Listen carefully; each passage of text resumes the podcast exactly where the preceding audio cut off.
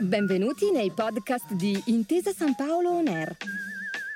un luogo dove vengono condivise idee, voci e soprattutto storie. Buon ascolto.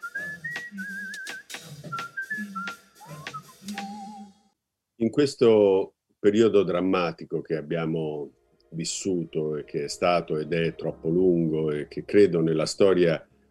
dell'umanità non abbia molti precedenti se non appunto quello delle grandi pesti quando si veniva costretti a mutare le proprie abitudini quotidiane. Certo, la guerra era qualcosa di molto peggio, però l'influenza sulle abitudini, sulla vita quotidiana dei cittadini era, era diversa. Noi siamo stati costretti, ormai siamo quasi a,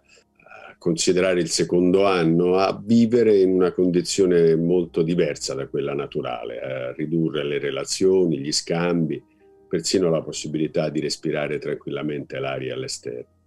E ci siamo abituati a incontrarci, a parlarci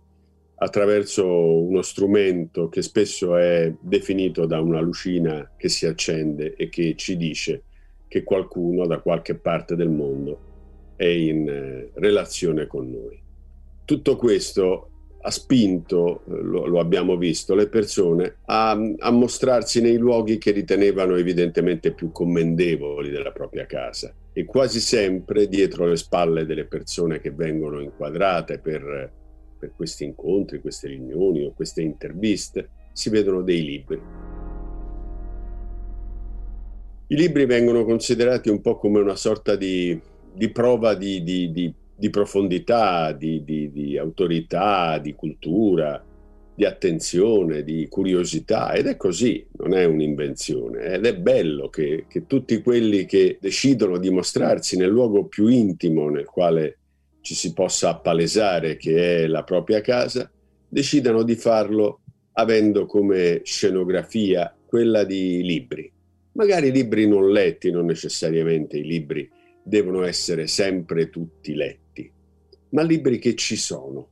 I libri sono in primo luogo una presenza, sono una, una coperta di sicurezza di, come quella di, di, di Linus nelle strisce del meraviglioso Charles Schulz. C'è sempre un momento nella vita in cui devi scrivere qualcosa o ti viene un pensiero, una curiosità o o hai bisogno di raccontare qualcosa a qualcuno in cui quel libro, che era una specie di brutto anatroccolo e che era collocato ai margini della tua eh, libreria, ti torna utile e, e, e, avrai affetto per lui, ne, ne, ne rivaluterai il, il ruolo, la dimensione e ne apprezzerai il fatto che sia stato per tanti anni in silenzio ad aspettarti. I libri sono lo strumento attraverso il quale ciascuno di noi ha la possibilità di vivere più di una vita, non solo la propria vita, ma la vita degli altri. Certo, non solo i libri, in generale il racconto. Oggi questa parola è stata sostituita da quella che a me non piace affatto e che viene usata spesso a sproposito, la parola narrazione, no? il racconto, il racconto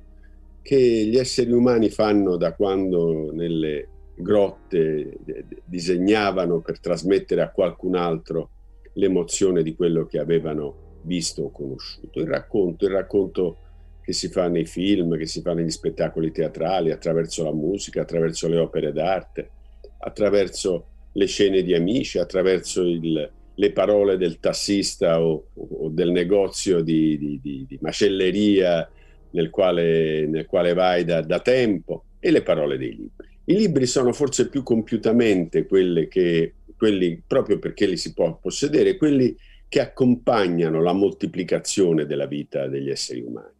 Io vivo la mia esistenza, ne sono padrone o vittima, e però al tempo stesso, leggendo qualsiasi cosa, non necessariamente i romanzi, ma anche le biografie, anche i grandi libri di storia, i saggi che esprimono il pensiero di chi l'ha scritto,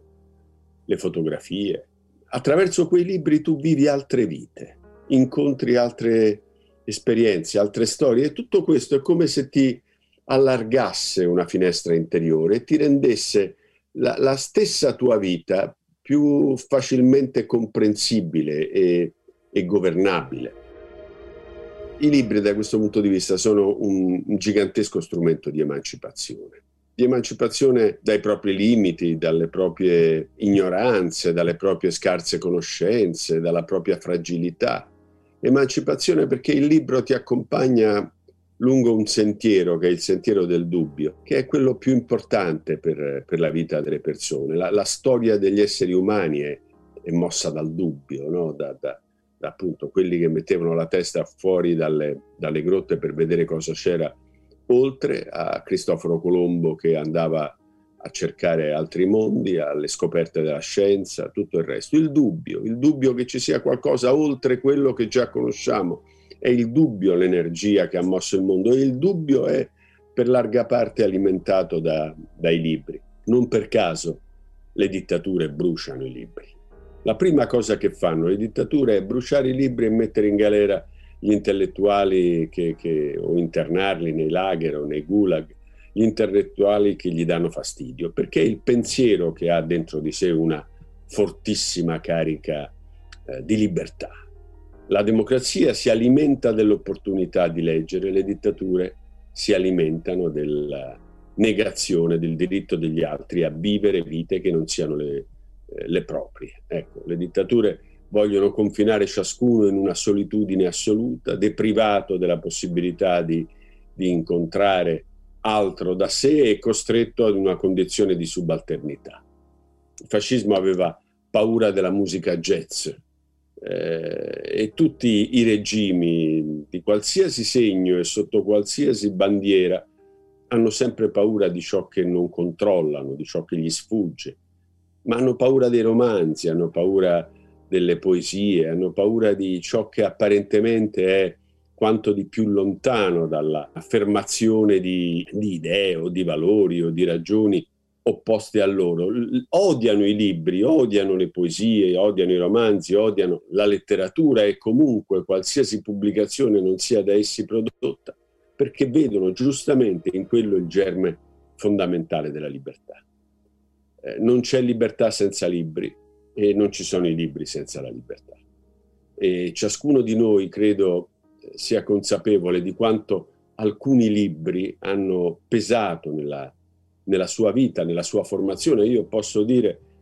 eh, di aver fatto le scelte che ho fatto nella vita perché quando ero ragazzo ho cominciato a leggere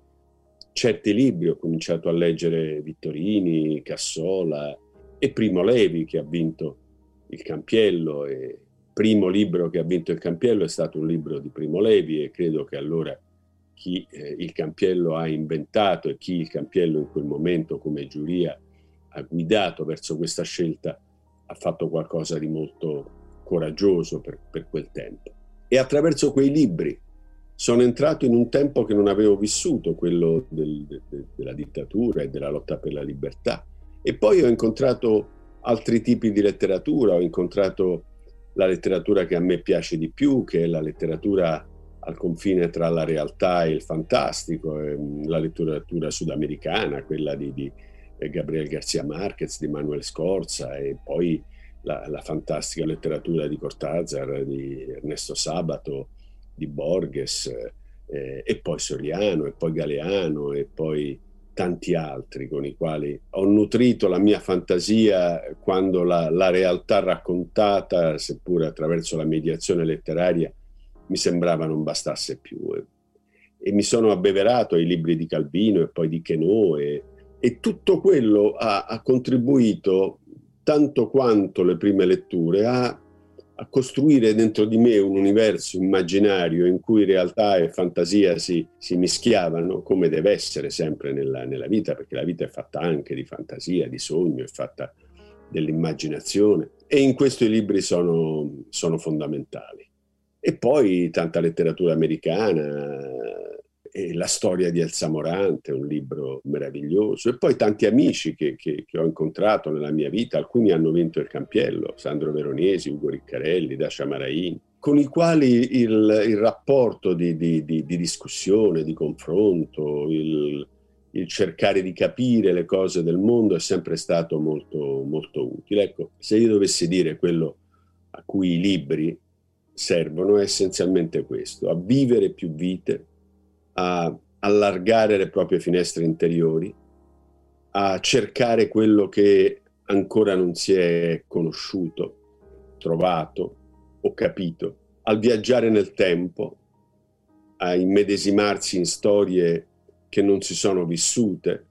e che magari la stessa scuola o la stessa università ti hanno messo ai margini. Nell'apprezzare l'oggetto libro, io sinceramente non riesco a sottrarmi eh,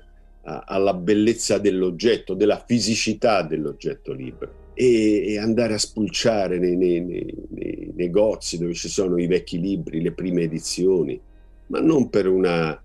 suggestione da bibliofilo, ma semplicemente per il colore di quella carta, per, il, per quel carattere tipografico, per quel senso del tempo che una prima edizione di un libro che poi magari puoi rileggere anche nelle,